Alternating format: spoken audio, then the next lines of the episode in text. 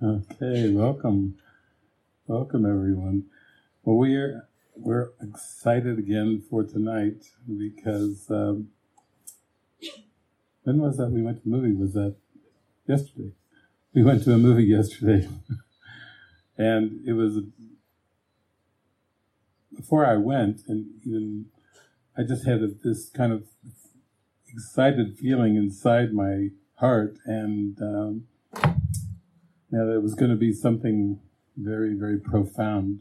Just telling people, I think uh, Jenny and Greg, I, Jenny was talking to me. I said, it's going to be really big, really big. I said, and Jeffrey was laughing. Uh, he's you're selling this movie, but we we did go to this uh, Marvel movie, and sure enough, it just we were on a ride and full of surprises, and then it just got more and more and more and more spectacular.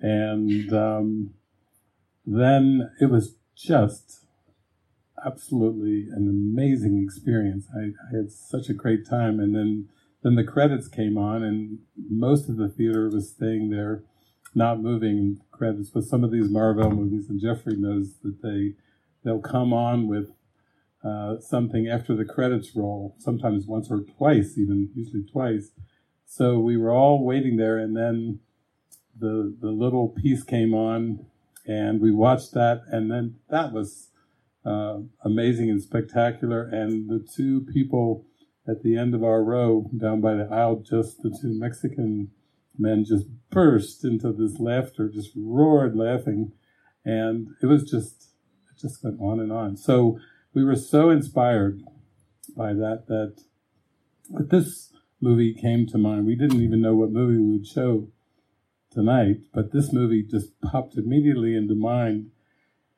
And it's interesting because I remember the first time I saw this movie, I was down in Australia and I went to this old fashioned, old time movie theater down in Australia with three friends.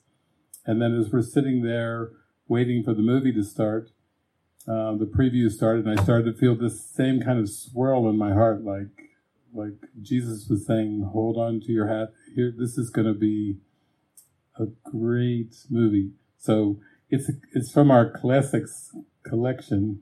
We've been showing these episodes, but we're going. This is an actual Hollywood movie, full length movie starring Nicolas Cage. Some of you know Nicolas Cage. He's been in a lot of, of our movies. Next, and just numbers of them. And so. Uh, I'm just happy that we can all share this experience together because there's a lot of teachings in the Course in Miracles that that don't really meet with the typical human experience. Like the script is written is a line that Jesus has in the workbook, and for most people who are going through the experiences of being a human being on the timeline, the script is written doesn't doesn't relate a lot. You know, it's like it sounds interesting, and um, Jesus talks a lot about the holy instant too, where just by desiring it, you bring it closer to you. But he's basically saying you don't really need time to find your innocence. You just need, you have to will it. Will ye now the kingdom of heaven? You have to will your correction. You have to will your escape. You have to will it by wanting it and it's not really a matter of time. And that that does not relate to the human experience very much either, because to the human being and the human experience, time seems so much of a given, and so uh, the mind is so accustomed to time that it's it's almost like telling a fish what it's like to be out of the water. You know, and the fish is like what you know all it knows is the water. All it seems to know is is its life and swimming in the water. It doesn't have, a, have an idea of what it would be like to be out of water. And so this movie is really good. And then jason and i were talking today too. There's some beautiful aspects too about the fear of of awakening the fear of redemption. Uh, this movie has great episode about freedom a, a father son forgiveness uh, scenario, but you were talking about how you particularly like the how the children are used in this movie. Yeah, I, for me, the movie was always like the angels don't look like typical angels. In fact, they're very stone faced. And I was saying that it's like at my house, if I am just like this, people are scared around me. but I'm just practicing, you know, not smiling when I'm not feeling it. And what did I do wrong? I was like, what did I do wrong? What did I do wrong? Like, nothing. but anyways, this uh, these angels come in that don't look like angels, and they're calling these kids, and only the kids can hear. And it's kind of that line in the course to me: all are called, but few choose to listen. And and all of the adults in the world only perceive these angels as threatening as threatening beings, so they're not ready to hear the inner voice by their own decision. Whereas the kids just kind of interact with them very lightly and go towards the meeting point as a sign, which means they're ready to accept the end of the world. So this whole movie's kind of a gentle calling into accepting that and going out. And it's got true empathy because the kid, especially the father son relationship, the kid has to accept his calling, and the dad has to let the kid go and kind of accept that he's not ready and he's got a different journey ahead of him. So it's the undoing of the family concept. It's coming to true empathy. It's overcoming fear of the light. It's uh, overcoming the fear of the mind, the power of the mind, and, and the power of thoughts, because these angels really are not speaking angels.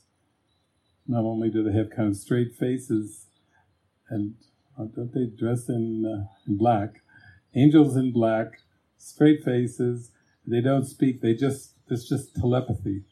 But telepathy to most human beings is frightening. You know, it's like even those scenes from the Bible, you know, the woman at the well, um, when Jesus seems to be completely uh, reading her mind, reading her thoughts, she just she doesn't stay there with him very long. She goes running off. She she flees when Jesus starts reading her mind and telling her things, and then she flees and basically said, "There's there's some kind of prophet there. He's he's you know, he's he's telling my life, and because it's a fear of of openness, it's a fear of transparency, it's, it's a fear of the fact that there are no private thoughts.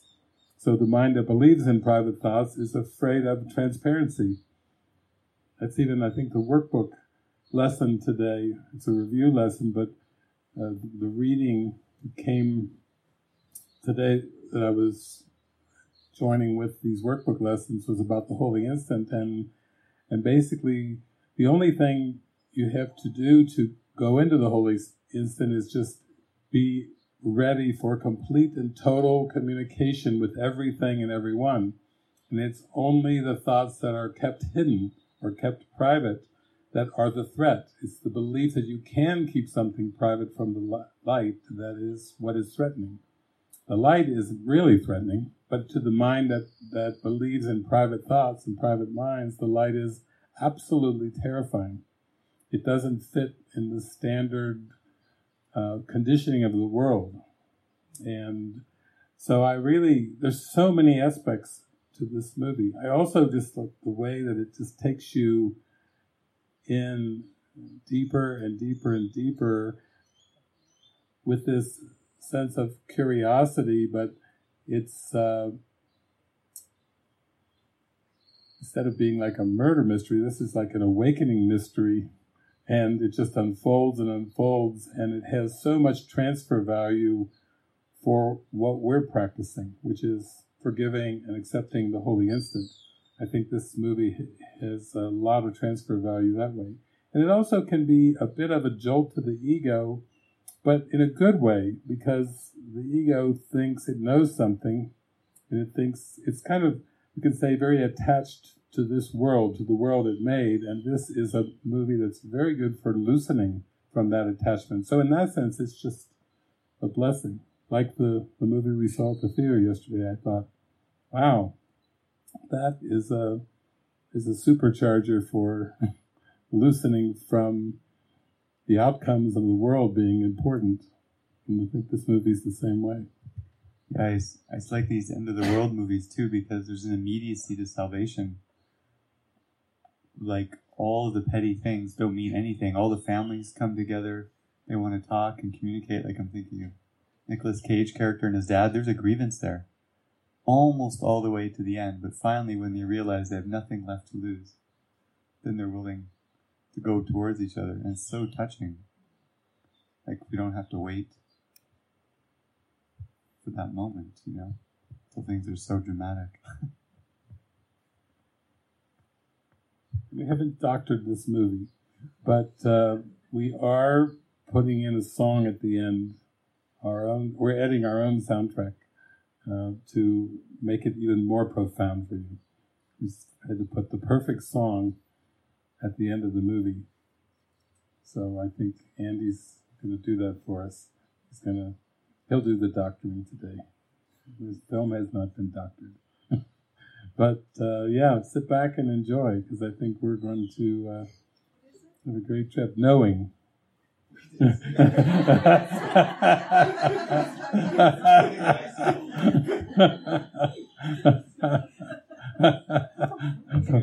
From our hints and clues. Laverne was about ready to jump out of her seat. Did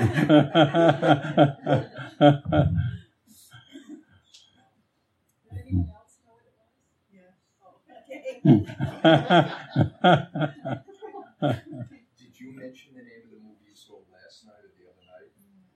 it was um, Infinity Wars. It was a Marvel. Avengers, Infin- Infinity Avengers. Wars. The Avengers movies, you know, with Iron Man and all that. Infinity Wars. Yeah, it's showing at the, both theaters here in Ajijic. So, yeah, packed house, great movie, and yeah, it was just an amazing experience. And so, this showing this has come out of that amazing experience from the that movie. Okay, here we go. We may pause it and have some nice commentary during the middle of it too. It's just so good.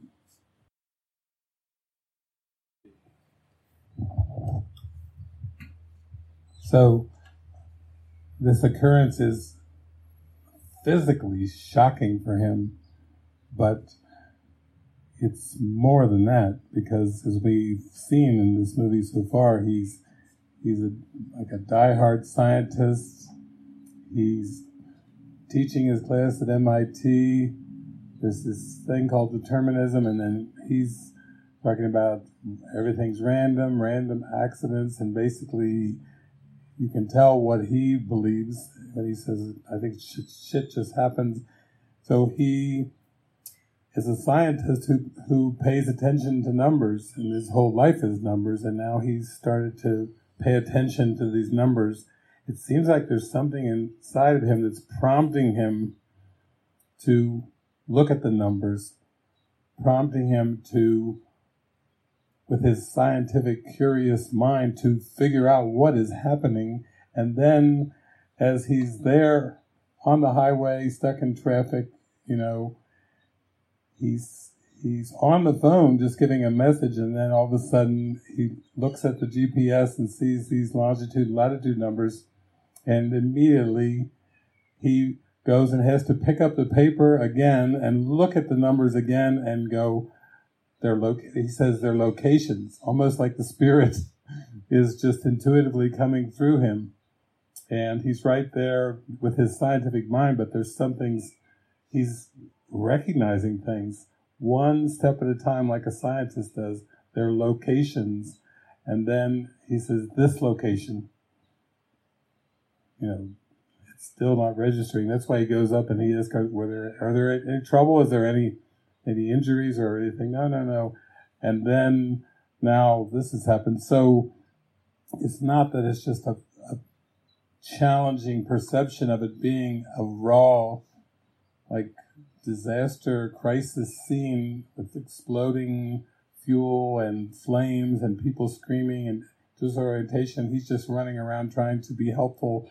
But it's more than that reaction to the perception of what's happening. There's something much deeper going on that is very agitating, very unnerving for him because his entire belief system is getting rocked.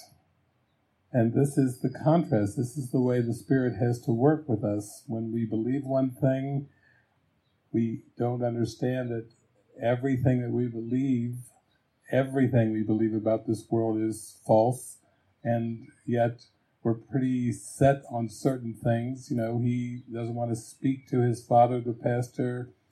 He doesn't want to spend time much with his sister.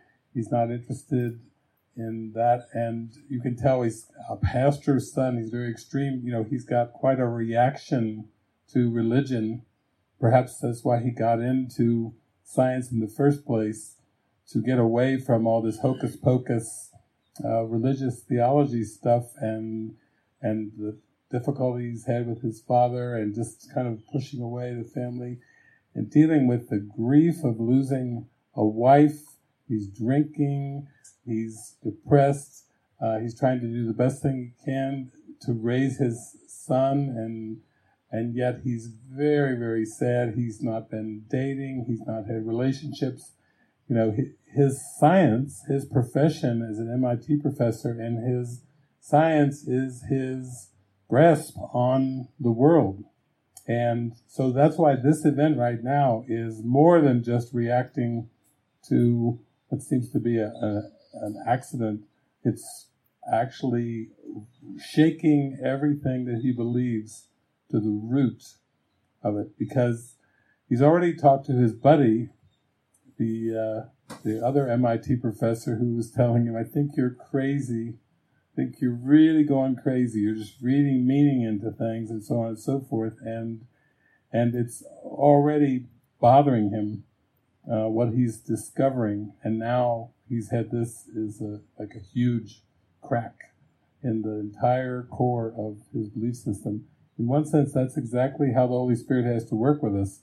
He has to work with those cracks because there has to be a way for us to start to dismantle from everything that we believe about the world. And I mean absolutely everything, whatever that belief system is in time and space. It doesn't matter what the particular configuration of beliefs are, there's going to have to be a crack. And that's going to be the crack that opens us up to have faith that there's something more. As the, the two, as Bill Thetford uh, made his little speech to Helen Schucman, you know, in Columbia Presbyterian Medical Center there has to be a better way of living, he said to her, and thought she would just laugh in his face. And much to his surprise, Helen, who he had hired, who worked in the department, a friend of his said, You're right, Bill, and I'll help you find it. That was a shock to Bill. He thought he knew Helen, he thought he knew how she'd react. And then that little crack was the was beginning the beginning of A Course in Miracles coming through as the better way uh, for these two very intellectual people in New York City at Columbia Presbyterian Medical Center who were who were scientists, who were research psychologists, uh, very much into the scientific method, and then this thing comes in, and of course, the story with the course is that when she started to receive this inner dictation and and Bill said, just take it down. If it's crazy, we'll just rip it up. We won't tell anybody because, you know, psychologists don't really talk about hearing inner dictations. They usually will prescribe drugs and have people committed if they're hearing voices. and so again, it came back to their own fear of what's happening, but that's that crack that Jesus used in the case with Helen and Bill. So it, we're just beginning here now. We've just gone with our baby toe to follow the scientist, and now here we go. We're going on a ride, and let's see where it takes us here. So, Mr. It's all accidents now is confronting his belief that, that there's a rhyme and reason to these patterns and he wants to be helpful. And this is where the defense mechanism, protectionism, comes in. He's not fully accepting that things are just working as they're working and everything. He has a desire to save lives. He felt powerless when he witnessed the plane crash. He said, I, I was there and I couldn't do anything. And so this is that part rearing up. It wants to be helpful, it wants to save lives, it wants to prevent uh, loss of life, and so on and so forth.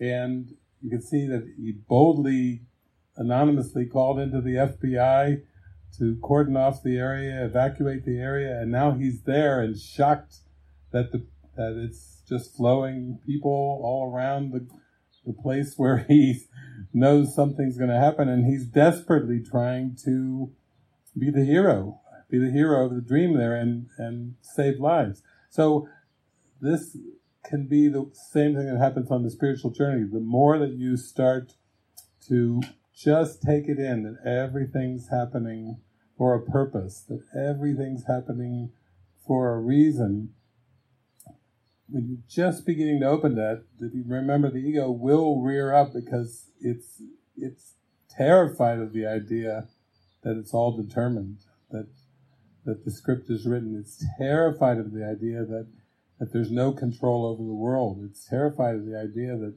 that all this fuss, this human fuss that Shakespeare called much ado about nothing, uh, to the ego, it's more than nothing. It's actually something. And there's a lot of importance placed on that something that seems to be the world, and then the ego will try to act and react in whatever ways it believes is most helpful to this perception. And that's just, it's like almost like it's reflex action. It's interpreting that there's a danger.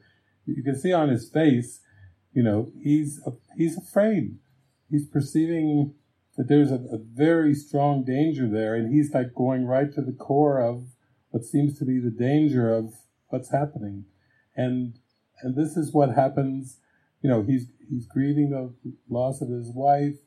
He's he's quite sad. He's in touch with the sadness, but he doesn't understand the depth of it. Human beings don't understand why sometimes they're so sad, they're so lost, they're so much wandering and they don't have a purpose in life and so on and so forth. Yeah, it's the unconscious mind down there, but but it's unconscious. It's not an awareness. So on the surface, it seems pretty wild and crazy on the surface of perception because what's going on? You know, it's like it's, and this is extremely disorienting for him because his whole belief system is rapidly getting dismantled and he's just trying to be truly helpful based on what he's perceiving and and he's he's just taking it in. And that's all everybody is ever doing. Everybody is just doing the best that they can based on what they believe. There's an, an unconscious belief system underneath and what seems to be the human being is just an acting out of those beliefs and until those unconscious beliefs are cleared there's going to be fear because that's what the unconscious beliefs are about. It just comes up to the surface every once in a while. But everything that seems to be happening, like people choosing to do things, having free will, having choice in the world, is all part of a projection covering over a very darkened mind with a lot of guilt. And then underneath that darkened mind is this blazing light, which is God, which is love and there's no awareness of that of this whole system of projection of guilt. It's just all seem to be actual things happening and happening to a human being. And that's why it's so frightening when, when you're perceiving it through the human lens. It's most terrifying that there's no control there. It's most terrifying. Jesus said it's you're not really uh, afraid because of a hostile world. You're not afraid because of a chaotic world. You're not afraid of a vicious world. You're, you're afraid because you're afraid of a meaningless world. A meaningless world engenders fear. If this projected world doesn't have meaning, then there's fear arising in the mind. Like, what, what do you mean? What's it all about? If the world doesn't mean anything, then the mind gets extremely frightened because the ego made up this world, and when you start to see that the world doesn't mean anything, it starts to point to the direction that the ego doesn't mean anything. And that's something that the ego can't take. that it can take a lot of things, but that it has absolutely no meaning and no existence is not one of those things that it can take. That's when the freaky, that's when it starts freaking out. Meaninglessness freaks the ego out. The other stuff, it, you know, it's, it can handle. It made it up anyway. So it can handle that.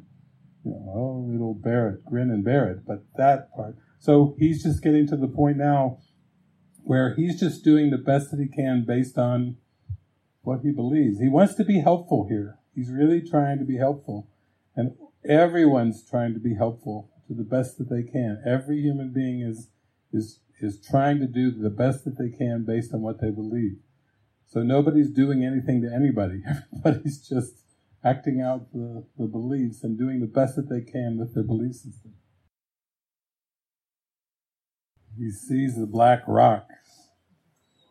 Now the parent, the dad concept comes racing up. the black rock. Where have I seen a black rock before? And here he is looking at all these prophecies and the Holy Bible, which he has done his best to go in the opposite direction of, and now a black rock. You know what's coming up in his mind when he sees the black rock.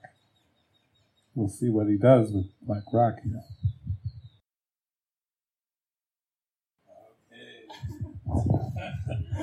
it's all interpretation. The whisper people are saying, Come with us. They've just come across the bottom of the bed where the EE is not 3 3, it's everyone else. All these numbers and all these locations throughout history, and now it's come down to EE, everyone else. So they're just taking that in, and now he's still got the the father concept is pretty strong in the mind. So the protectionism around that, the mother concept with the father concept is very, very strong.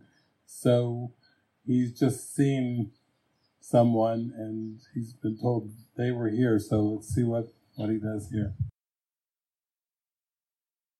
This is why people have so much difficulty listening to the Holy Spirit. This is why it's rare to hear the Holy Spirit's voice or the voice of Jesus. Because the ego mind, remember the mind that made this whole world, made the personality self, that made everything up, is terrified of God. The ego itself, the belief in a death wish, is a denial of love. So the ego doesn't know God, can't know God, and actually what it did was it made up a world very much unlike God, a cosmos unlike God, and it made up its own God. You know, that punishing one some of us learned about when we were growing up. You know, God's going to get you, heaven or hell, you better be good or else you're going to burn in eternity. You know, the ego made up its own God, even. And, and it's been trying to scare us with its God. It's really afraid of the voice for God because the voice for God, if you follow it, it leads past the ego. Of course, it leads past this world, it leads past everything the ego made, it leads back to the kingdom of heaven within. That's what the voice for God would do. If you were in a lost country or you were had lost who you are temporarily, pushed it out of awareness and forgotten it, and then you needed a, a guide to, to take you back, and you made up ego made up words, so it would use those words to guide you step by step how to let go of the ego. That's what the Holy Spirit does. But this is why there's such a terror of the Holy Spirit this is why it, you try to just pray and open your heart and follow your intuition, your guidances, what feels helpful, what feels right. You really work on that intuition. You really work to develop tuning into that spirit because that that's the voice that takes you back to the remembrance of who you are and God. And yet the, the, the resistance to that is enormous. You could see her face, the mother's face, when she was saying, you know, we'll hide from the whisper whisper people, and they won't be able to find us. And her daughter's just saying, they know where we are. What do you mean? You know, we, they told us. You know, they they're talking to us. They're whispering to our heads. The children are the the crystal children. The they're tuned in to this presence, to this guidance, and the whisper people are are the angels, and they're basically giving instructions, saying, "Come with us." Yeah, that's what the Holy Spirit says. Actually, come with me, follow me. I know the way out from this distorted world that, that the ego has made. And some of you remember that if you go through the workbook lessons, which are really all 365 lessons, are just designed to help you make contact with the Holy Spirit. That's they only have one purpose: the higher power with the Holy Spirit. If you get to the very end, you might remember the last five lessons. Speaking of numbers, you know, 361, 62, 63, 64, 65. This holy instant would I give to you be you in charge, for I would but follow. It basically is, is asking you, after 365 lessons, the final five lessons are saying, now give it over to the Holy Spirit. You know, let the Holy Spirit direct you. You've been doing these mind training lessons, but the whole point was just to put you in touch with your own internal teacher, with the comforter, with the guide, with the one who knows the way. And the Holy Spirit is, is just leading, leading, leading, and asking you just follow these lessons, do them the best as you can, and and open to hear my voice because I will guide you. Actually, in A Course in Miracles, it says this course is a beginning and not an end. Henceforth, listen to the Holy Spirit who will guide all subsequent lessons. Ah, there it is again. He's not asking you to be some Course in Miracles scholar, do the workbook 15 times, read the book over and over, become some kind of a, a author and teacher and write books and have followers and everything. No, no, no. It's not about any of that. It's all about one thing, and that's just hearing the voice for God within yourself give you the instructions you can just take moment by moment. But the terror of the ego is enormous to that because the ego doesn't know the Holy Spirit. The death wish doesn't know the voice for life. The death wish doesn't know the life wish. The life wish is there to take you to eternal life, and the death wish knows that there's something above it, and it's frightened of that something. It feels like that something that's above it is going to be its destruction. Again, it's you see how ego interprets everything. The ego doesn't even exist, so how can something that doesn't exist be destroyed? But it's pretty sure it exists. it, it, in fact, everything it's done in terms of the projection and all the defense mechanisms and everything is just to protect this false sense of existence. But it doesn't exist because God didn't create it. So you can see the ego's terror. And in this movie, both parents, you know, are like pretty freaked out about these these characters in black because they're the unknown.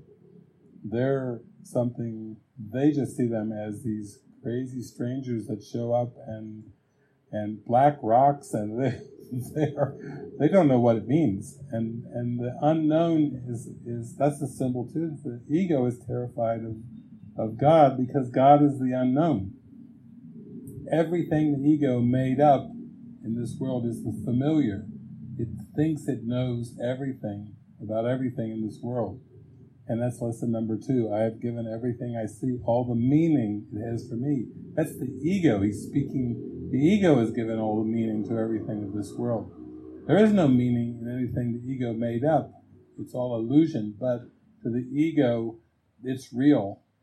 And it's just a reflection or a reinforcement that it's real. So if the world is real, then the ego is real. That's the way it thinks. But everything that the ego made is part of a denial of divine love, of light.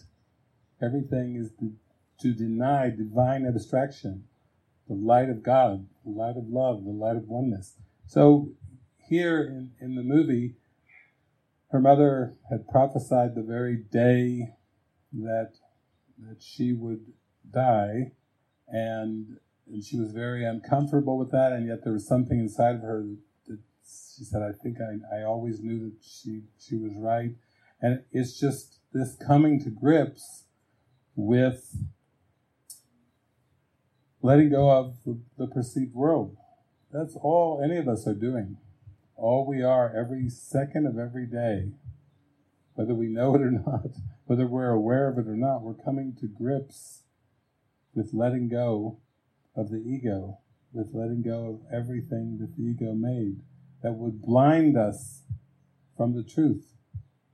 The truth cannot be described or explained, Jesus says, only experienced.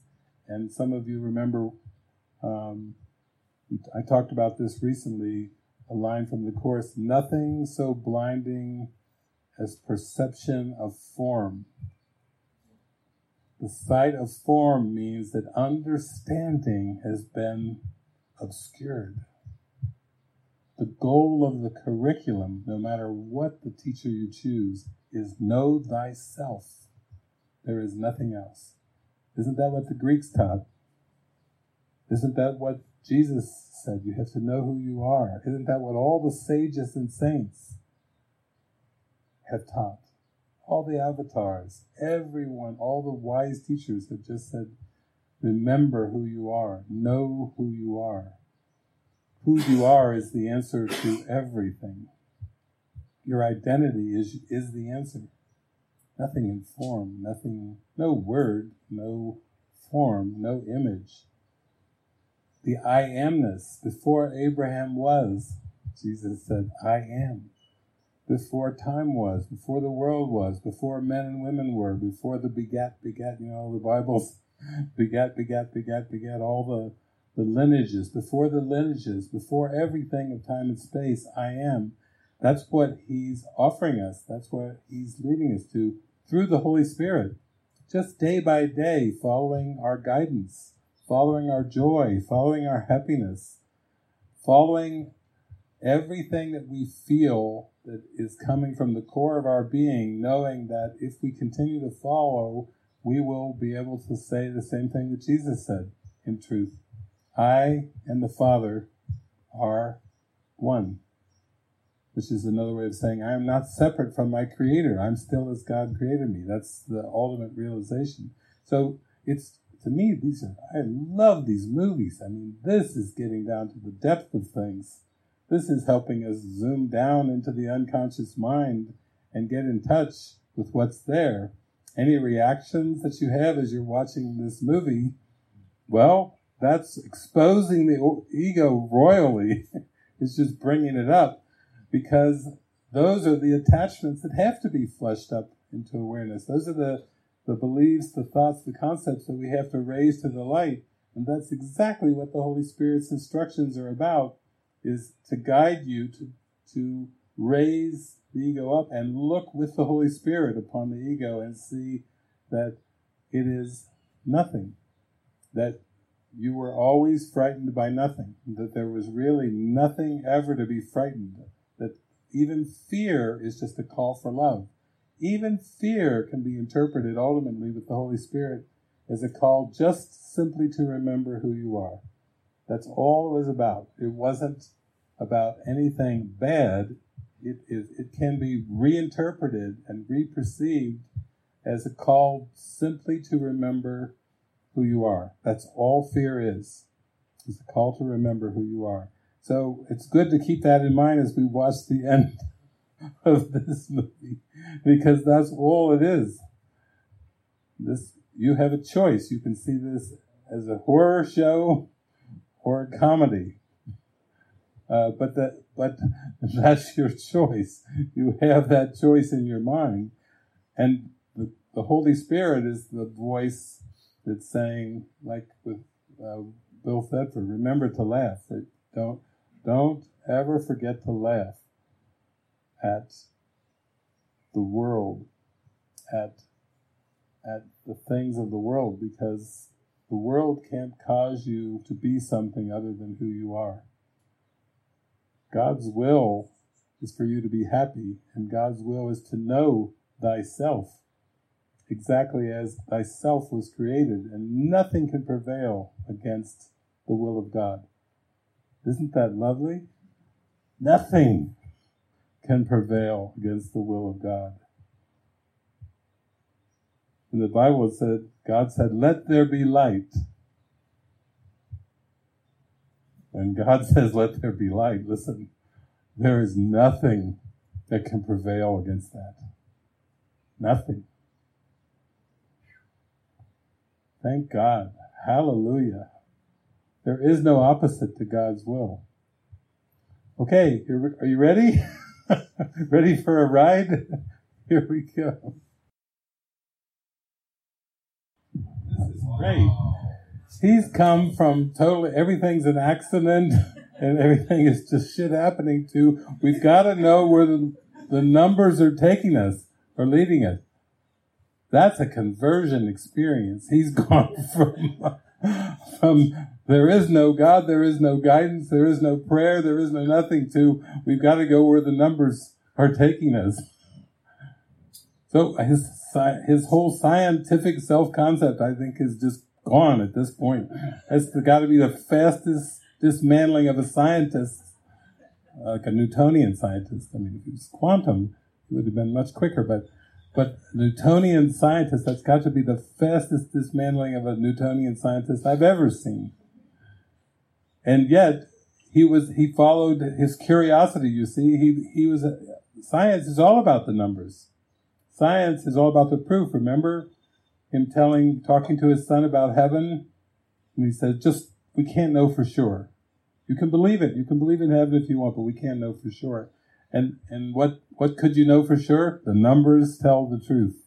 Everything in science is told by the numbers. The numbers always tell the truth. And now the spirit is using those numbers and he's instead of trying to go into a cave, he's just given the scientific evidence. No, these solar flares are going to penetrate a mile into the earth. Those caves are, it's just, you'll be toast.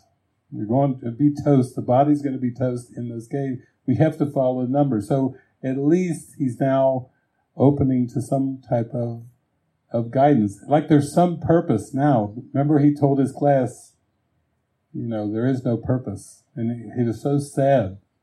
He just, they all said, are you okay? He looked so sad when he said there is no purpose. Now it's like follow the numbers. He's actually into following something, believing there's some kind of purpose that he doesn't understand, but at least he will follow. That's huge. That's no different than any of us. If we just get to the point where we have the faith that there's a purpose and we're willing to try and do everything we can to tune in, to trust that things are working together for good and that nothing is happening by, by random accident. That, as I said recently, you cannot but be at the right place at the right time or it, as Suzanne, Susanna would say, you're always at the right place at the right time. It was a huge insight after I spoke that that one time here. And this is what he's opening to. He's opening to some kind of purpose that there's something important happening that he needs to follow. That's just what he was saying. He's just beginning to. He was actually screaming it I think the more you get into the faith in that, you don't have to scream at your sister, no, we have to go, we have to follow the numbers. It should be, I think we should follow the numbers. You know, it's, it's softer, but he's still, he's got a bit of fear still mixed in there. But, but it's amazing. He is feeling that he needs to follow. There is a, there is a divine plan. There is something there, and he's going to go for it. This is the mother's nightmare. This is the mother's worst. To see your kids looking out the back of the SUV and have a stone in your hand and be going, all she's got to be thinking is kidnap. See, but everything's an interpretation. This is an angel saying, come with us. And basically, they're just, it's time to, to take the kids.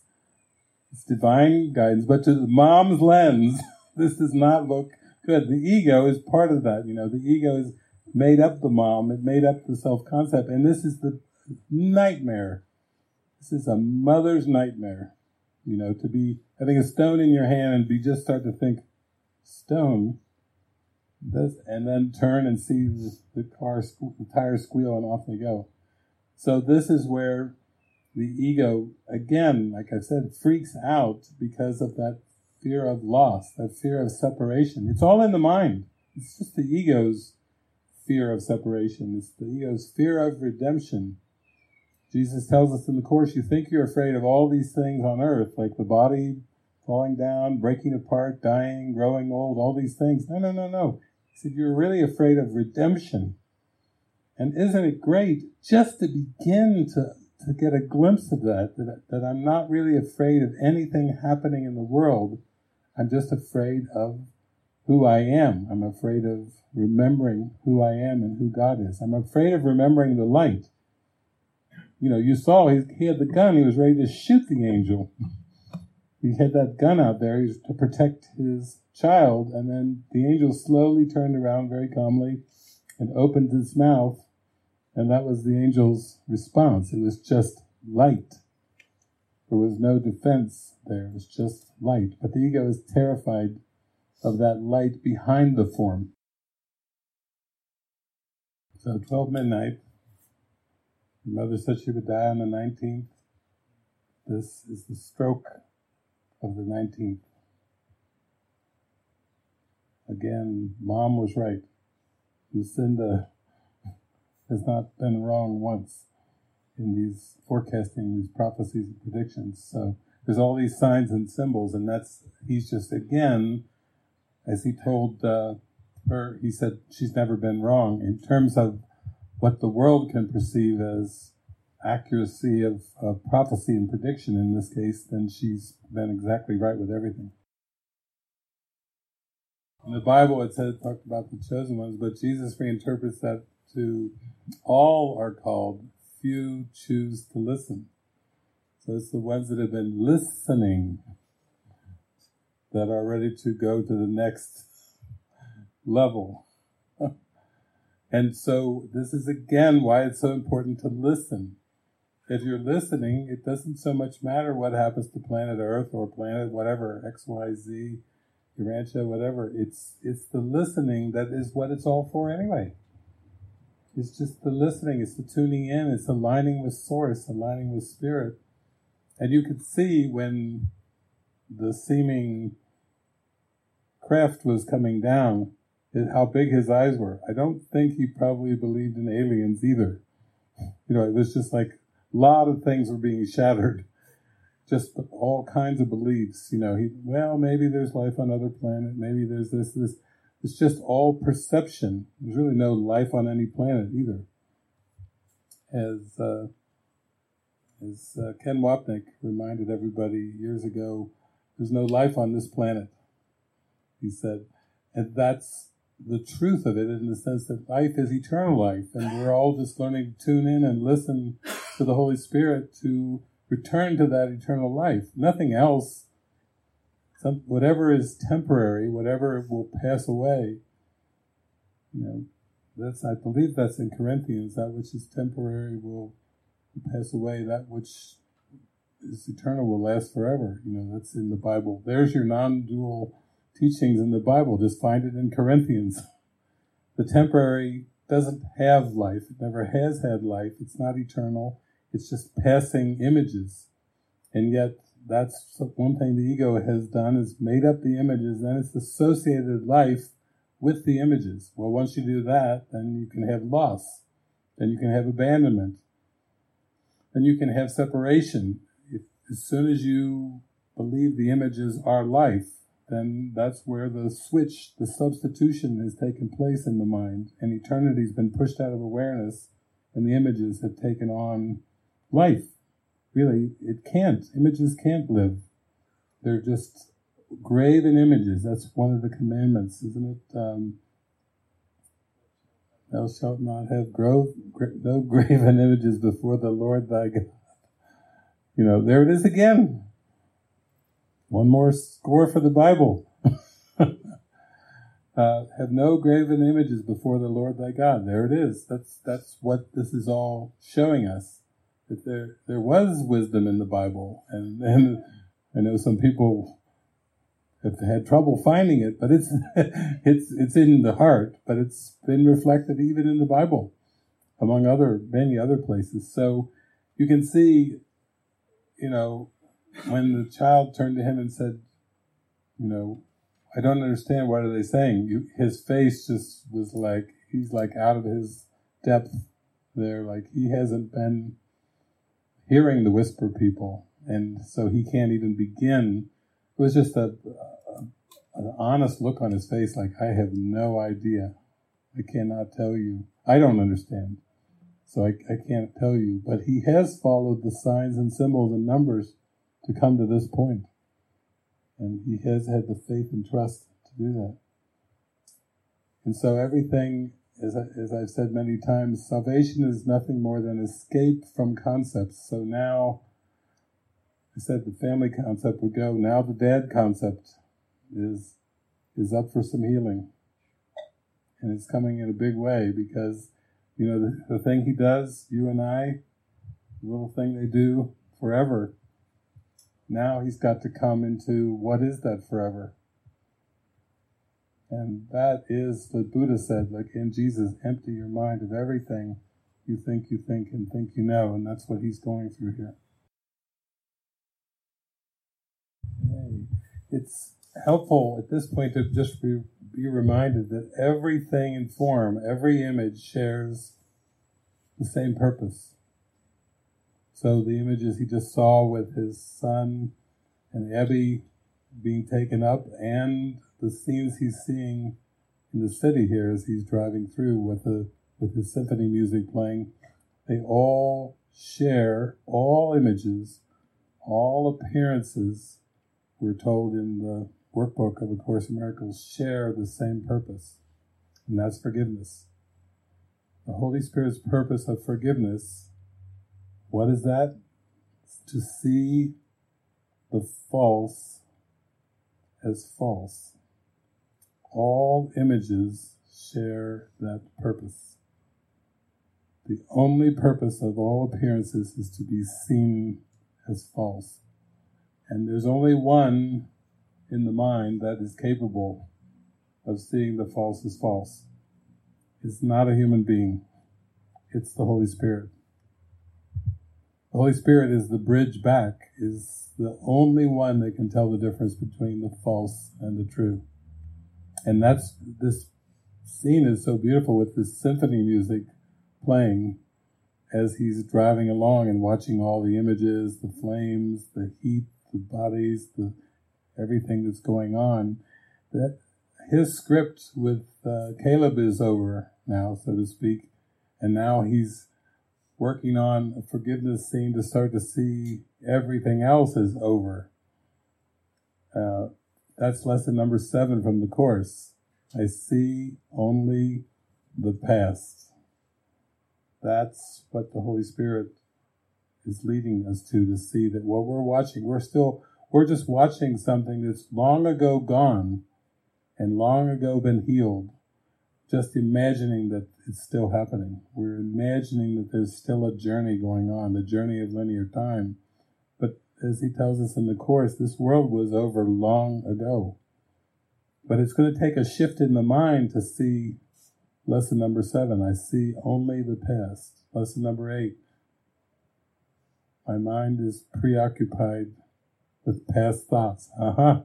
He's telling us why we're perceiving the past because the mind is still caught up in attack thoughts and judgments. It's still holding on to past thoughts and is perceiving the world because it's still trying to hold on to attack and judgment.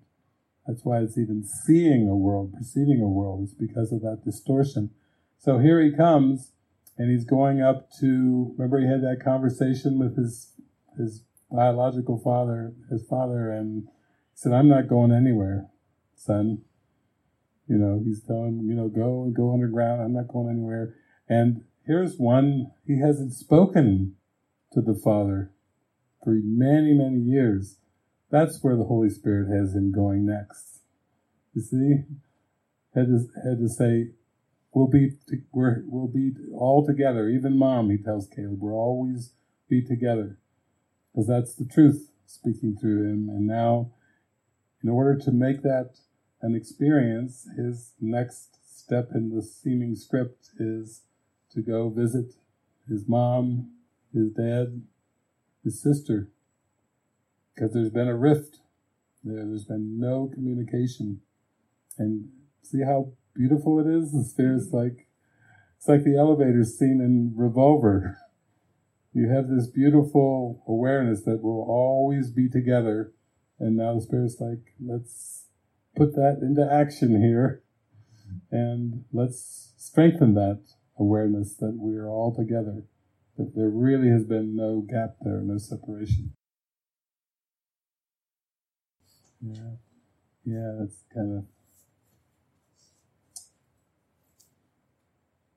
same feeling I had at the movie yesterday when uh, the two two gentlemen in our row just burst into laughter. All the superheroes were just dissolving and disappearing like leaves in the wind, just like blowing ashes and then they just were bursting into laughter. I thought, then there you go. That's a good Mexican response to, to dissolving away of images. The world will end in laughter because it was a place of sorrow. Yeah.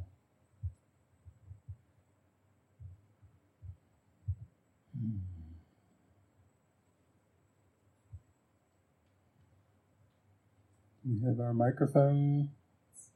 Yep, Jen. Jen has the mic. Um, again, your comments and your words are just so profoundly meaningful for me, and it opens things up on many, many different levels, which I never really understand.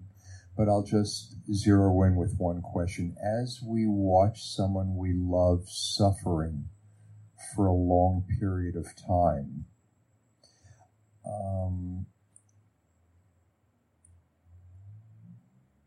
it's hurtful, painful emotions, feelings.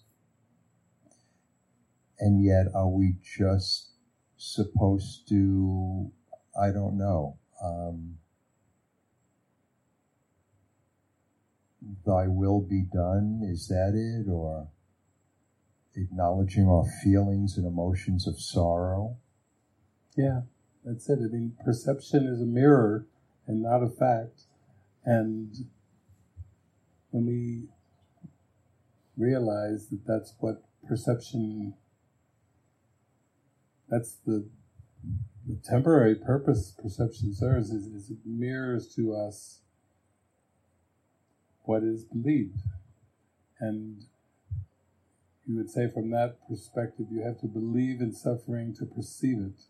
So perceiving a loved one suffering for a prolonged period, you know, is, is there's this darkness, this sadness, this hurt, this grief you know, it can come in different waves and forms, like uh,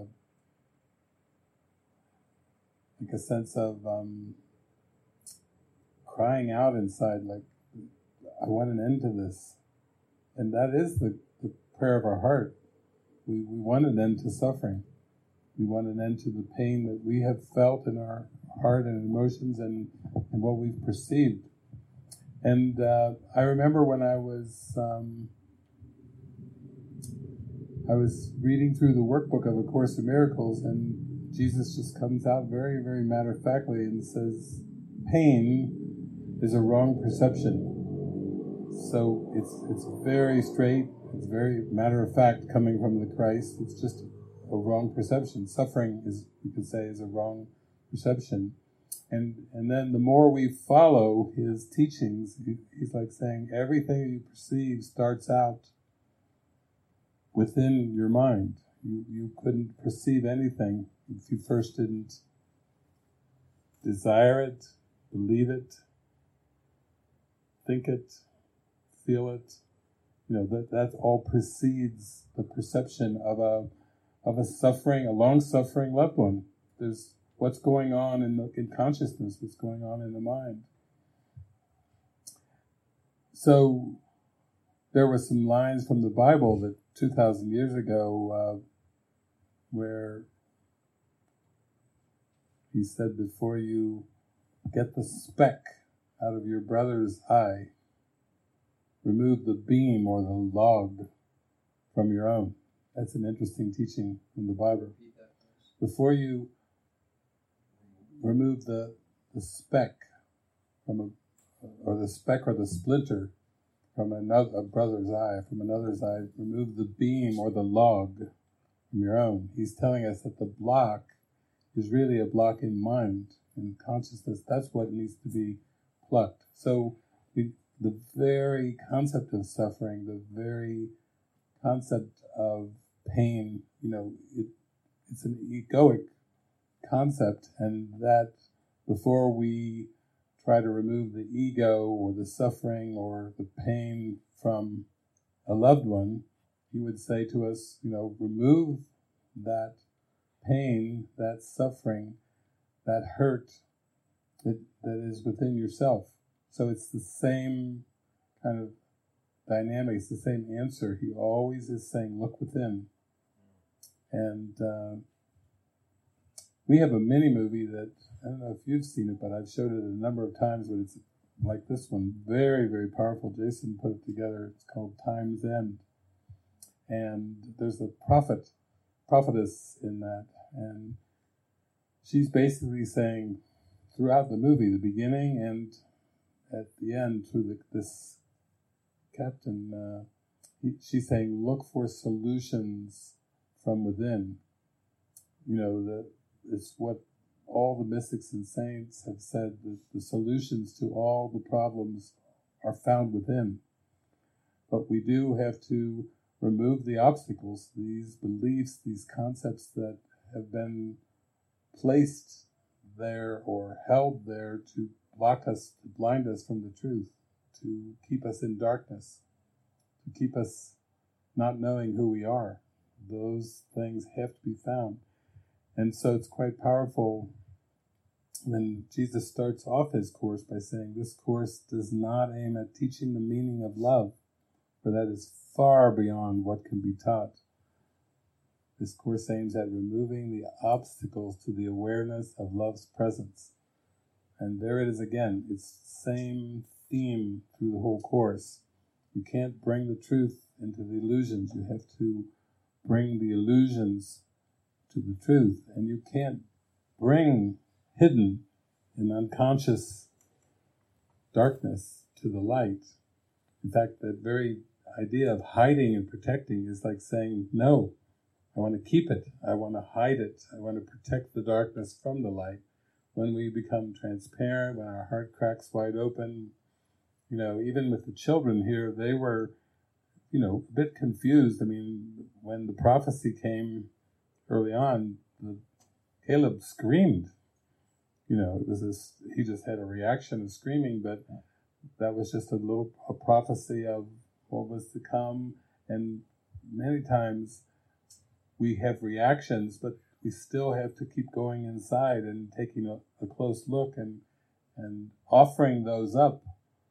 The things that we feel so unworthy about and so dark about that we feel like if anybody ever knew the dark thoughts that I've had, they would never want to be a friend with me. Even those dark thoughts, those attack thoughts, were to offer to the Holy Spirit as gifts and say, Take this from me. You know, I will no longer hide this, I will no longer protect this. And then when things are freely, willingly offered up, they are, are gone, they disappear. It's the hiding and the protecting that it keeps the guilt in place and keeps the, the fear in place. So um, I remember when I was going through these transformations, um, and I would have these mystical experiences that would just be like being lifted above all sense of pain and suffering and darkness, and then it would still be like, now keep this, nurture this, keep this in your heart, and and I will be with you. I will be with you. Stay with me. Stay with me. Then I would suddenly get invited to go to a funeral, and I'd be like, "Oh, how how do you go shine the light at a funeral? Because there's so much grief." And Jesus was saying, "Remember, it's all perception, and I am with you. You know, I'll be with you in an appropriate way. You're not, you know, you're not going to go there and be inappropriate, but go there and." I will, if there are words, I will give you the words. Just be with me, stay with me, stay with my presence. And um, I do remember going to my grandmother's uh, funeral, and I just was mostly I was just there in the audience, my eyes closed, just staying with Christ, staying in that presence, feeling all that love and gratitude, and feeling joined and connected with everyone in the room, and with Lillian, and with Jesus and with everyone so much, and just staying with that, staying with that, mostly just there in prayer, eyes closed, and then they had a minister there who um, was brought there by the family to um, give the eulogy and you know perform the, the funeral service and and everything. And listen, listen, listen, and then I I heard David, would you come up and speak. So my eyes came open and I went right up there, and then I'd been told Lillian before the funeral service, she said, I want, we always loved each other, so she was speaking to me telepathically. Said, she said, I want to speak at my own funeral service. You know, some people do like a video or DVD or record something. That's Lillian, got to be live. So I was like, Okay, so I went up there and then Lillian came through with all her love and joy and everything, and just to look on the people's faces, you know, it was one of recognition. And then after I spoke to the, the woman who had given the eulogy, said, Oh my God, I wish I had a notebook to take down on notes on what just came through and, and lots of hugs and people coming up and saying, "Oh my God, I feel her. She's here with us." And you know, it was a, it was a lifting of the grief. Again, under Christ's control, with the Spirit there, the Spirit of love is there to extend love and transform consciousness, and always to be the bringer of light.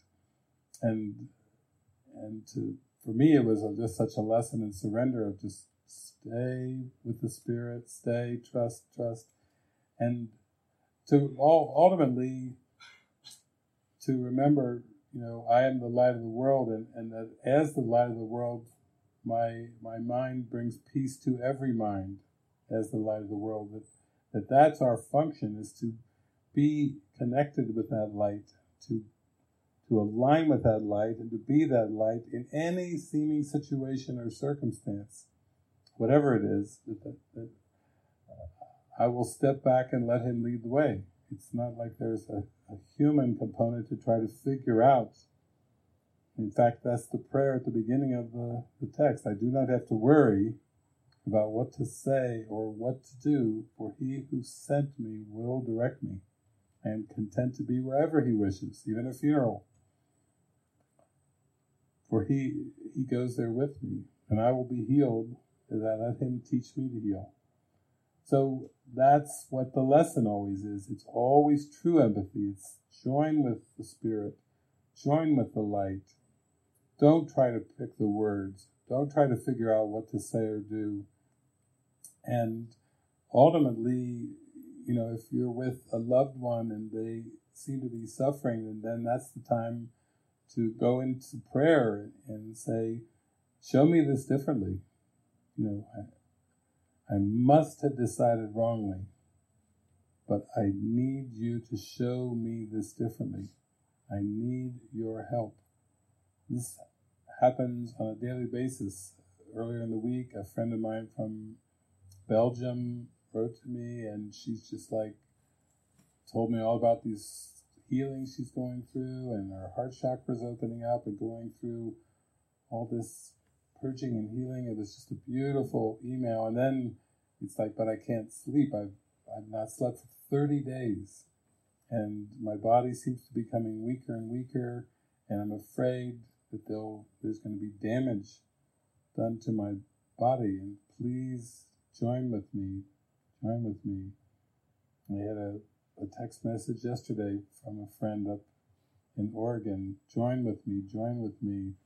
I had uh, another friend who's from Spain who's started to feel like he's losing his way with the course, like all the things he's believed in and had faith in.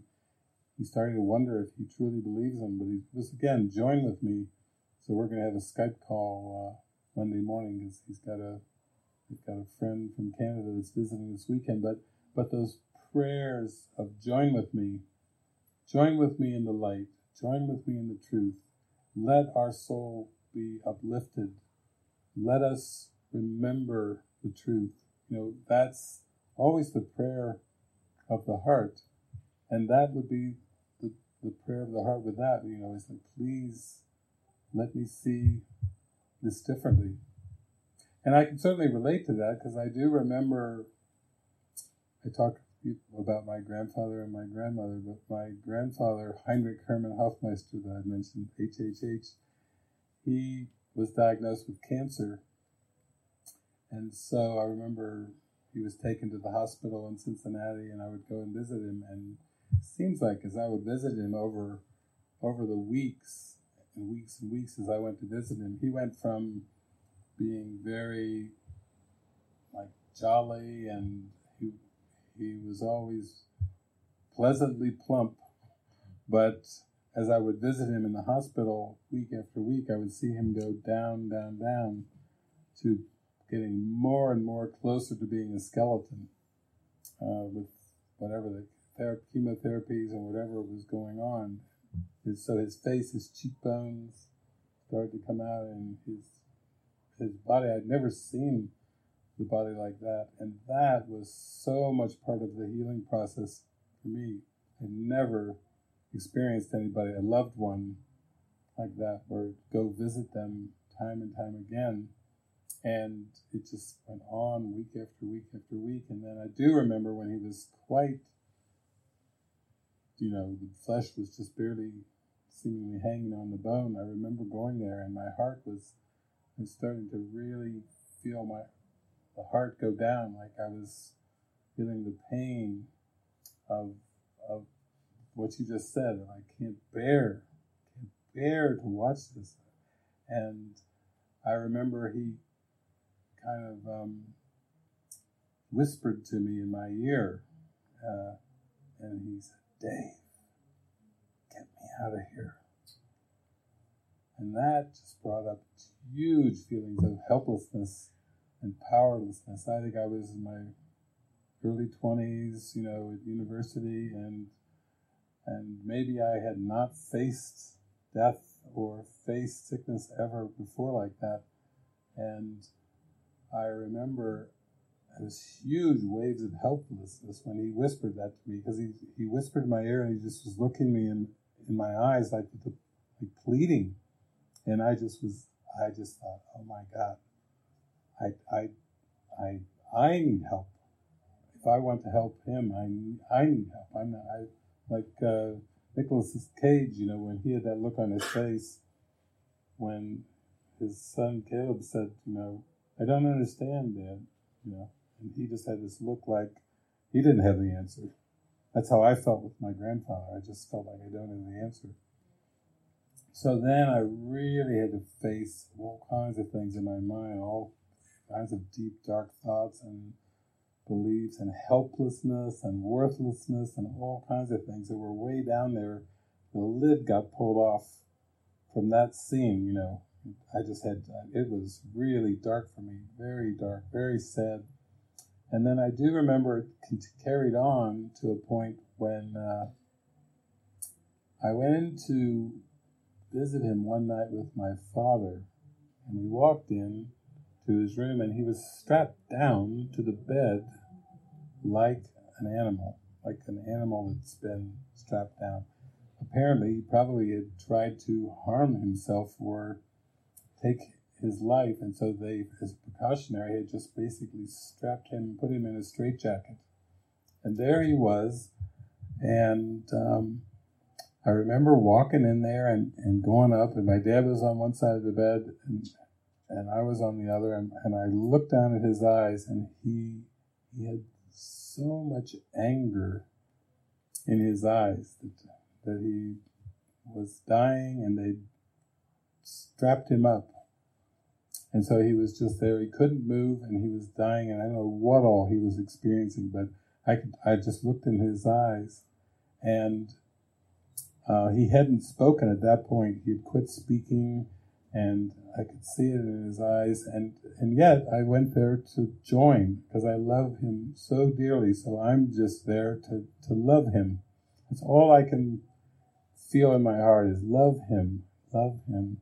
And so I think we just started to eye gaze. He was looking at me, and I was looking at him, and we were gazing, gazing, gazing, eye gazing.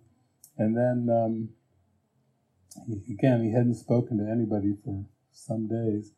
And then he used his eyes to motion. He, he used his eyes to look down at the, the straps and the knots and everything that was tying him down. And he looked down, he looked back at me, and he looked down at the knots, looked back at me, he looked down at the knots, looked back at me. Well, I'm, I'm just there to love him so I'm just watching this and I look over at my dad who's on the other side and my dad is like frightened, like, oh my God, what, what's he, what's he want? We can't break the rules. And so I looked over at my dad. I said, I'm untying him. And my dad was like, I, I, I don't know if, if you can do that here. I, I don't care if I can do it or not. So I went in there too. He was just looking at me, and we'd go, he'd gone from angry to we're doing some eye games there, like like. So I'm like I'm pulling the straps and and I'm gonna I'm gonna untie him out of this uh, straight check. Oh, Harry loves this parable. He can't. He's got to play. Got to blow the wind here. He just loves it so much. So I untie a strap and I keep undi- and I keep untying straps and my dad's a little bit like flustered because you know. So I untie him and he can move. He can move his shoulders and his arms. You know, he's basically there just probably in pain and dying and he couldn't move. And as I untied him and his arms became loose and everything, I could see his face go very soft and his eyes went very soft.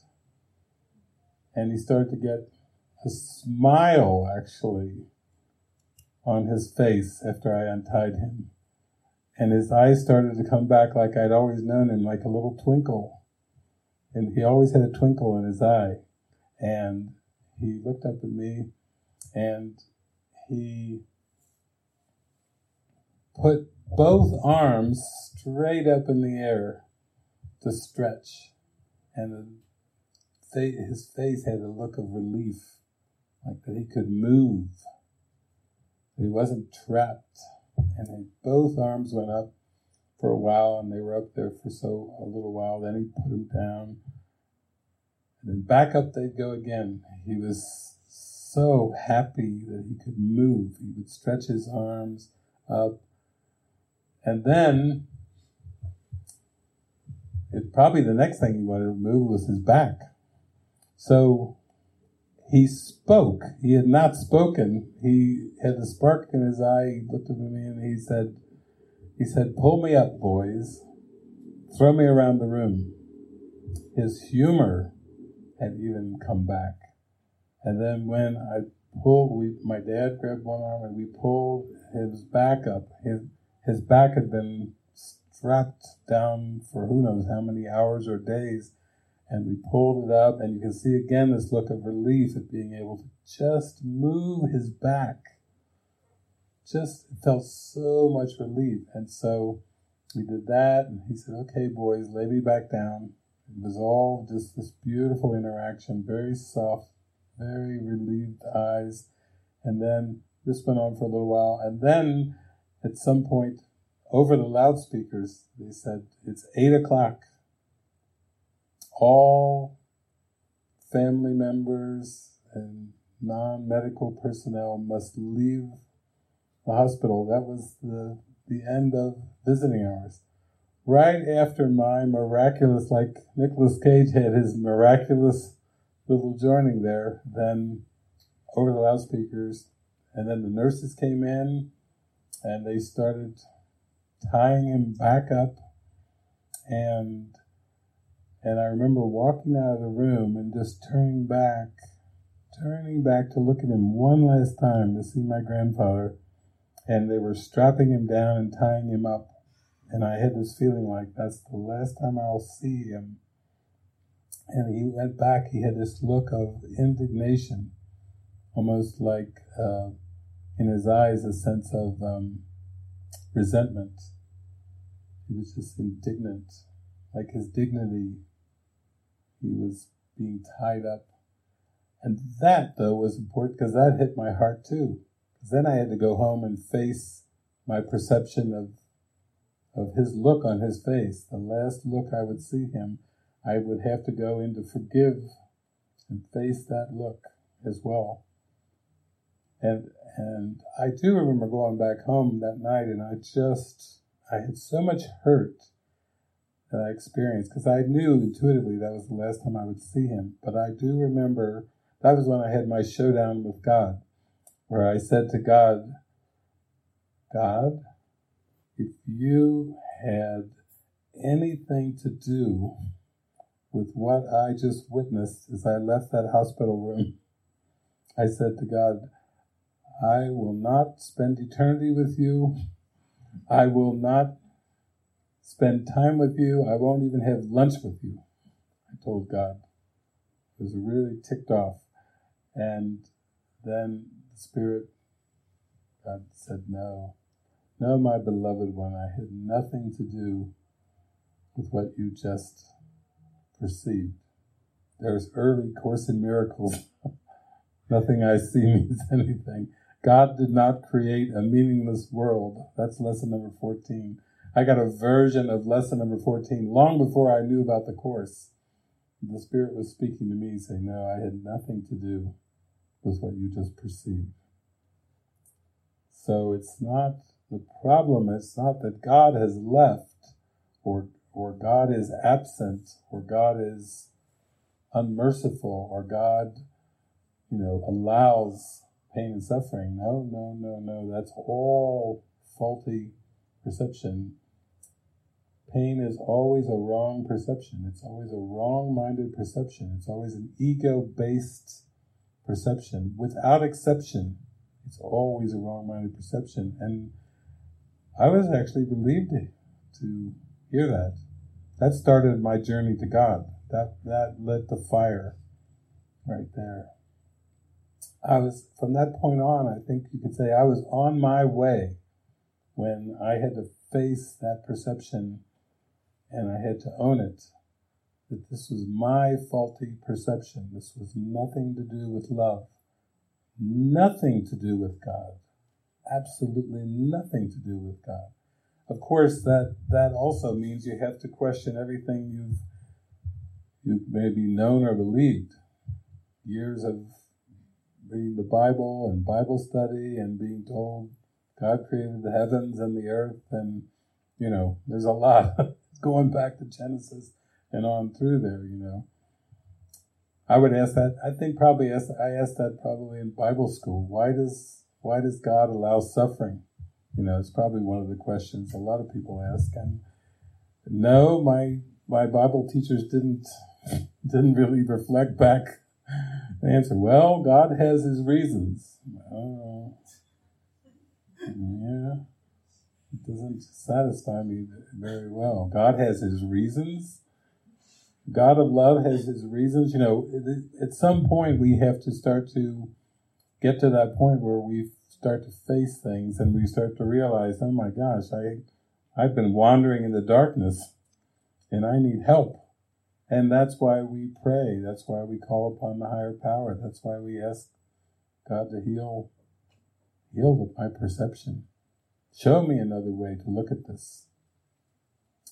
There's one workbook lesson. I could see peace instead of this. Yeah, that's true.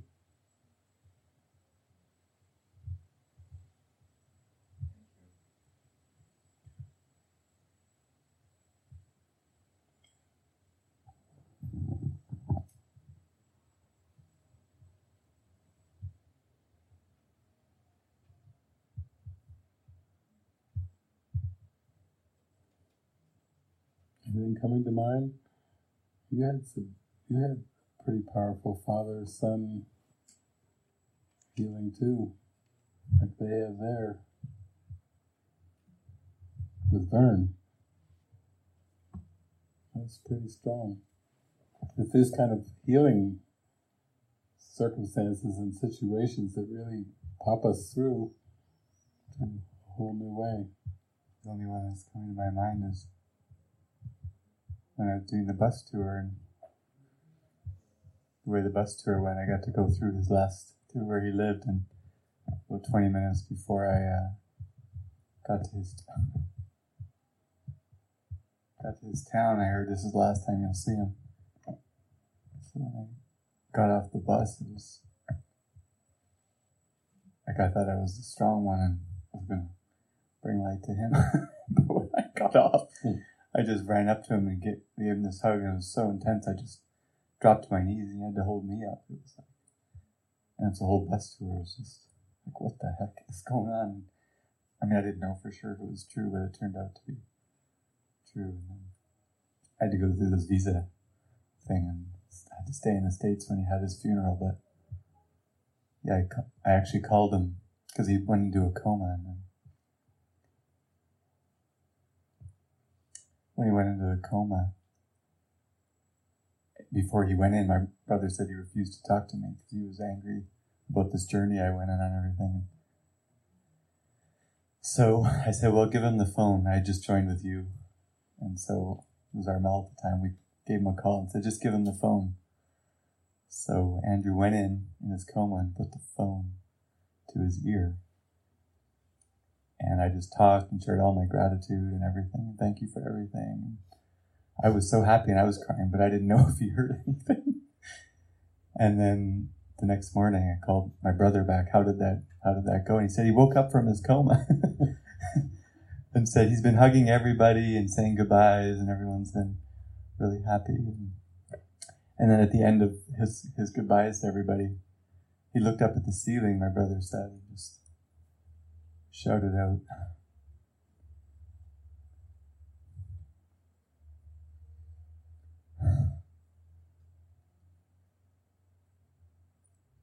He said, I don't understand. And my brother telepathically felt like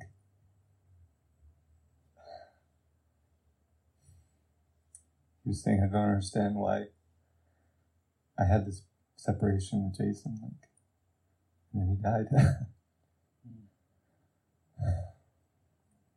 but I was happy with that.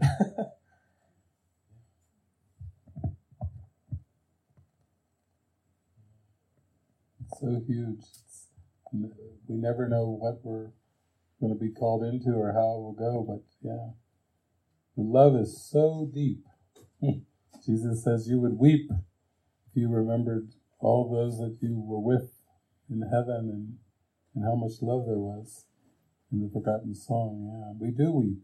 We weep because it's the love is so intense, and and then it's almost like whatever pride was there or whatever was the the wall or the gap. You know, it's almost like we can't even fathom what that ever was because the love is so strong. It's always there.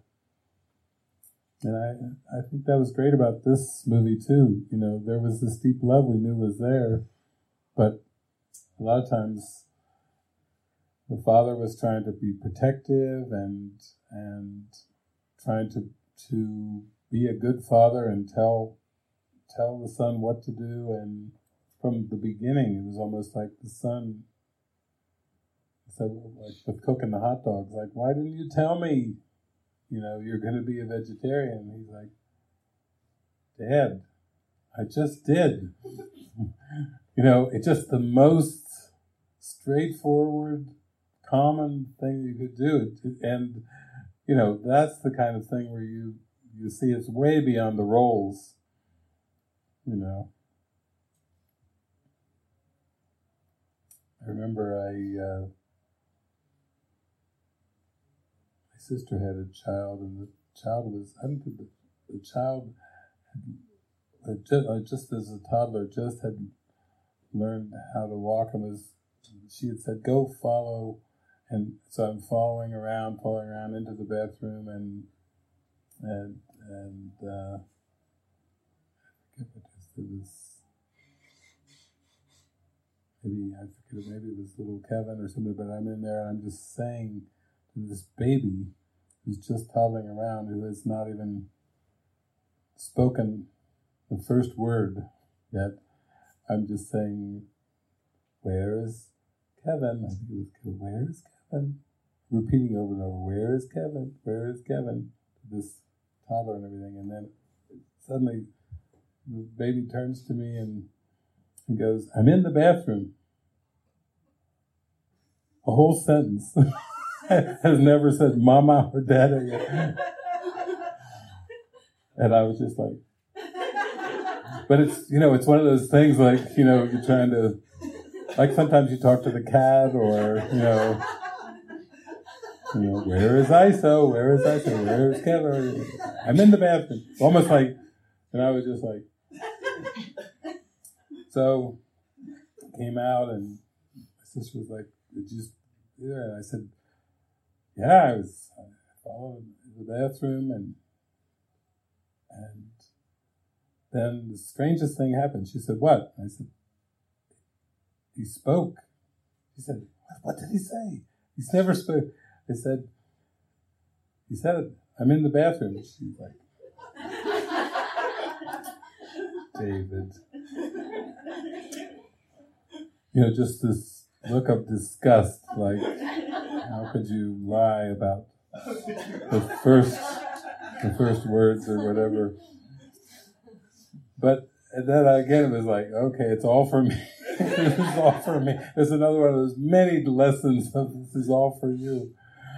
But, you know, uh, there have been a lot of those out of pattern experiences, but those have helped loosen from this logical, I know mind when those things happen. so that's kind of the way the journey can go, where there's things that are unexplainable and they don't fit in with the, the ways the world, the norms, the patterns of the world, but they're just so out of pattern that they, you know, they just shake your mind a bit. It's like a wake up call, like a snap out of it. You're just talking to yourself. You know, quit. You know, it was almost like it was said back with that kind of sarcasm. I'm in the bathroom, you know, almost dummy. Why do you keep asking that same question? You know, it was that kind of feel to it, you know. But it's the, that's the spiritual humor, you know. Like, come on, you can you you can do this, you know. You can you're better than this, you know. You, but that's that happens to us, you know. It just it, sometimes it just comes and it, it hits us, and yeah, and I and that was surprising. But so was what happened with my grandfather. That was surprising. And there's been a lot of things that are surprising. and uh, that's probably what I liked best about the, the movie we saw yesterday. It was surprising, delightfully surprising. The good guys fight the bad guys, and in the end, the good guys win. But uh, the good guys normally win, I guess, in most of the ones I've seen. I don't know. Maybe you've seen the. Well, the, this one, the, at the very end, all the the heroes, all the heroes, all of, they're just like gone. And then this, and the one evil villain has said, "I'm just going to eliminate half the universe, and then I'm just going to go and watch the sun sunset." And I was just like, so at the end, he just watches the sunset. all the heroes are gone, and he watches. The, I was like, okay, all right. But then I particularly liked how they just they didn't just die; they they vanished. You know that really tickled me. If no graven images before the Lord thy God, you know that was really sweet. Uh, that, that really touched my heart. See the the heroes vanish. Yeah. We don't need another hero. we just need to know our way home. that's it. Yeah, that's that was beautiful. And that's what reminded me of this movie, so I had to share my joy with this lovely movie tonight. Yeah. More to life than flesh. Much more.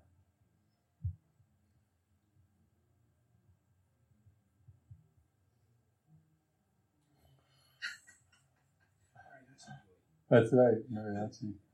There's tuba playing going on as we're here, like a New Orleans celebration.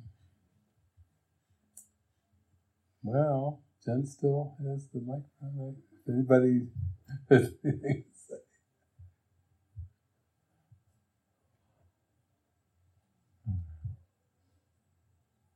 Sweet.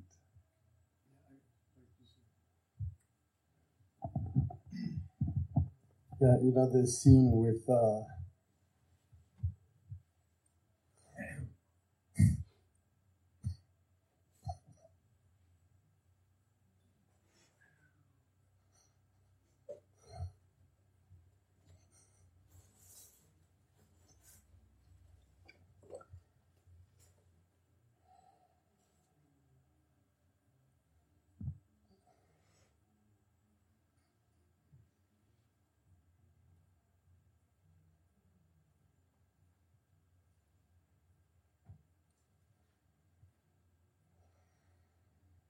when um, when he stays back.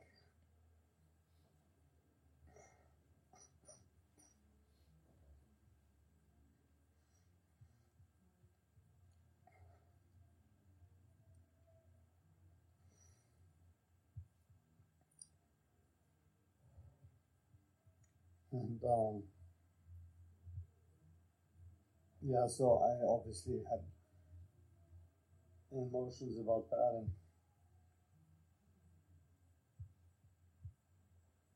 you know, uh, because of my son.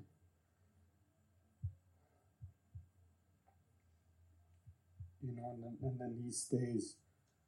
And I thought, what the, you know, why is he staying? You know, but you know, I could relate. And then, you know, he, when when they, you know, when end comes, it's like the liberation. It's a destruction of the dream. Uh, so it was a liberation for everybody you know and i, I could see myself um, in that role of staying back and then you know doing this now and going to the light this way whereas my son you know just took off um, And I remember the night he died, you know, because you were saying something about the wind, and, and that's what happened. I was in my bathtub, and you know, suddenly all this wind came in, and it was, you know, I was in Switzerland. It was cold. The windows weren't even open, or there was a lot of wind, and I got out, and I thought, you know, and then they called me. Anyway, it just. uh, brought all that back, but uh, you know, also a sense of beauty of it all. So again, you know, when I saw the, you know, this story and that thought and you know, the spaceship, I mean, what, taking off and yeah, there was some healing for me. Yeah. Yeah, it's, it's this. Um, there's so many deeply rooted beliefs, but when you were talking, I was thinking of this movie we have in our movie watchers collection with James Garner. It's called The Ultimate Gift, and um, basically, he at one point he just breaks down because he just has this overcome with this sadness and grief, and he said, "No." Something to the effect of no father should ever have to face the death of his son. In other words, it's there's a belief in the mind that that there's parents and then there's children and there's grandchildren. The grandparents go first, and then the parents go, and and then and the children have children and the grandchildren have children and it goes there's almost like there's a continuity there and an order, but uh, the young ones are not supposed to die first. You know, I, I could feel that when in this movie, he just broke down. He was just crying. No, he could hardly speak in straight words. His voice was trembling. No parent should ever have to face the death of their child. You know, his voice was just cracking and because it's like a violation of a belief again, like there's there's some kind of an order. There's supposed to be an order. Like, come on, God, that's that's not right. That, that is not right, and uh, it's unexpected. And there you were in Switzerland, and then to get word of that, and then it, the order was wrong. You know, sons aren't supposed to die first before their fathers, and then and sons and fathers are supposed to be together for deathbed scenes, and oh, there's there was like probably a huge sadness of like these things being violations. There's like violations, and really that's at the core of all of our abandonment issues, all of our rejection issues, all of our guilt. I should have been there, you know, you came here right to that uh, retreat. It was in early February, and that was like huge uh, lifting, where you know you you came to this core belief that I I killed my son, and all the heaviness, and then people even around me witnessed like, what did you see? Frank's face is different, and Frank is completely. Some, Frank doesn't look the same after that core belief of I killed my son got seen and lifted up, then that that was like a huge step, probably more than you can even imagine or estimate how huge that was. And then I think this was this movie, that, that particular scene was another washing of that feeling of like of like something was wrong with me being in over there in Switzerland and hearing that and and the coldness, you know, like almost like there was something very, very wrong there. And, and like Jason was sharing, he was just sharing too this idea that that Vern would even have this idea, like I don't understand how there could be a gap there between me and my beloved son. And if you take it all the way back to God, it's like that's what humans are saying, I don't understand this gap between God and and myself. It's it's not understandable. Um, there's that song I like to play all the time that come on people now smile on your brother everybody get together try to love one another right now but in that song there's a line that says when the one who left us here returns for us at last. Even that line, when the one who left us here, there's something underneath it. How could you leave me here? of anywhere, you know. There's there's a projection onto to God, and uh, and um, the idea that, that God left Adam and Eve, you know, to suffer when they disobeyed. You know, it's we have to be open to having that whole story turned around and start to re- realizing no, God didn't leave. God didn't leave us here. God didn't leave, period. That, that there's a belief that I have left God that has to be given up. That's what has to happen.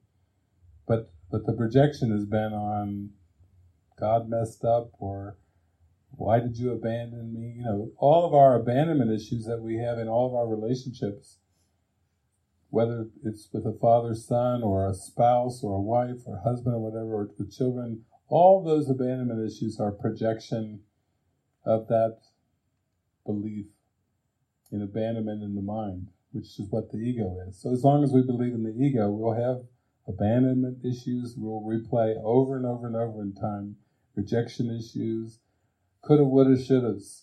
Oh, it would have been so much better if if my son was going to die, at least he could die in my arms.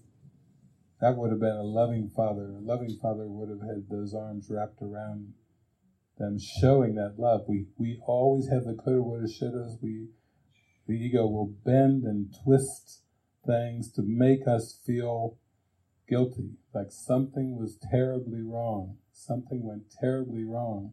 And it's always going to try to, to make it that way in our mind for us to feel guilty. So we won't shine our light. So, so we won't be the light of the world. It's just trying to do everything it can to keep us guilty. And that's really the value of relationships, and that's the value of watching movies like we watched tonight, because we get to that point where something it hits a chord.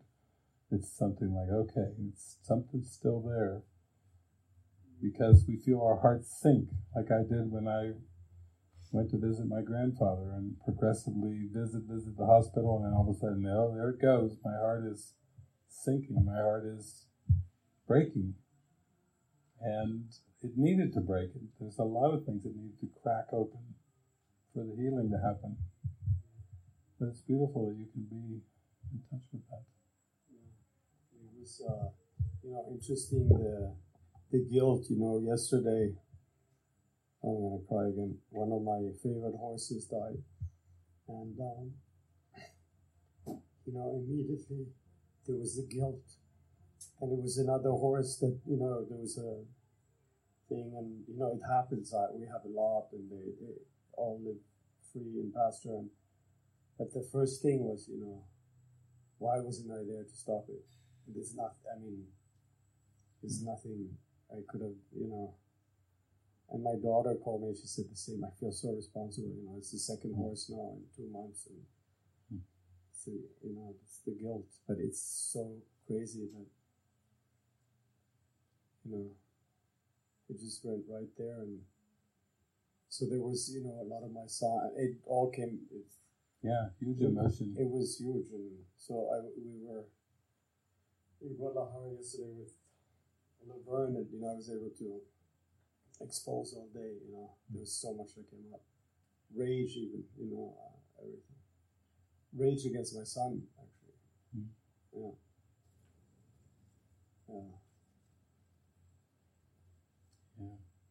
Yeah, there's that movie that Robin Williams did called "What Dreams May Come," very famous one, where uh, where he dies in, in a tunnel in a, a car collision thing, and then um, you know he meets his guide, and he's got to go through all these healings, you know, even after he's passed away, and, and comes back and he's got to go face these things. But his wife, played by An- Annabella Scorsese, the, the Italian actress, Scorsese, she and she goes into deep depression in that movie and anger. How could you leave me? and with our, and our children and and huge sadness like our whole life that we were going to have together and now you've gone and all this and then she goes and to be suicidal and then that's part of his lesson you know he's, he has to get a tracker and go and try to find her. She's in this hellish dark experience and the tracker is warning him don't just don't lose yourself. You know that's that would be the false empathy where you feel so hurt and you feel so much that you you need to help somebody else or fix somebody else or rescue somebody else or whatever. In this case the, the horse or or the could have been different with my son or could have you know all those things it's the same thing they're all very subtle projections from the mind as if something in time and space could have been different it's the old coulda, woulda, shoulda trip, guilt trip of the ego. You know, it's not right. Things are not right. things could have been different. And it, they can't.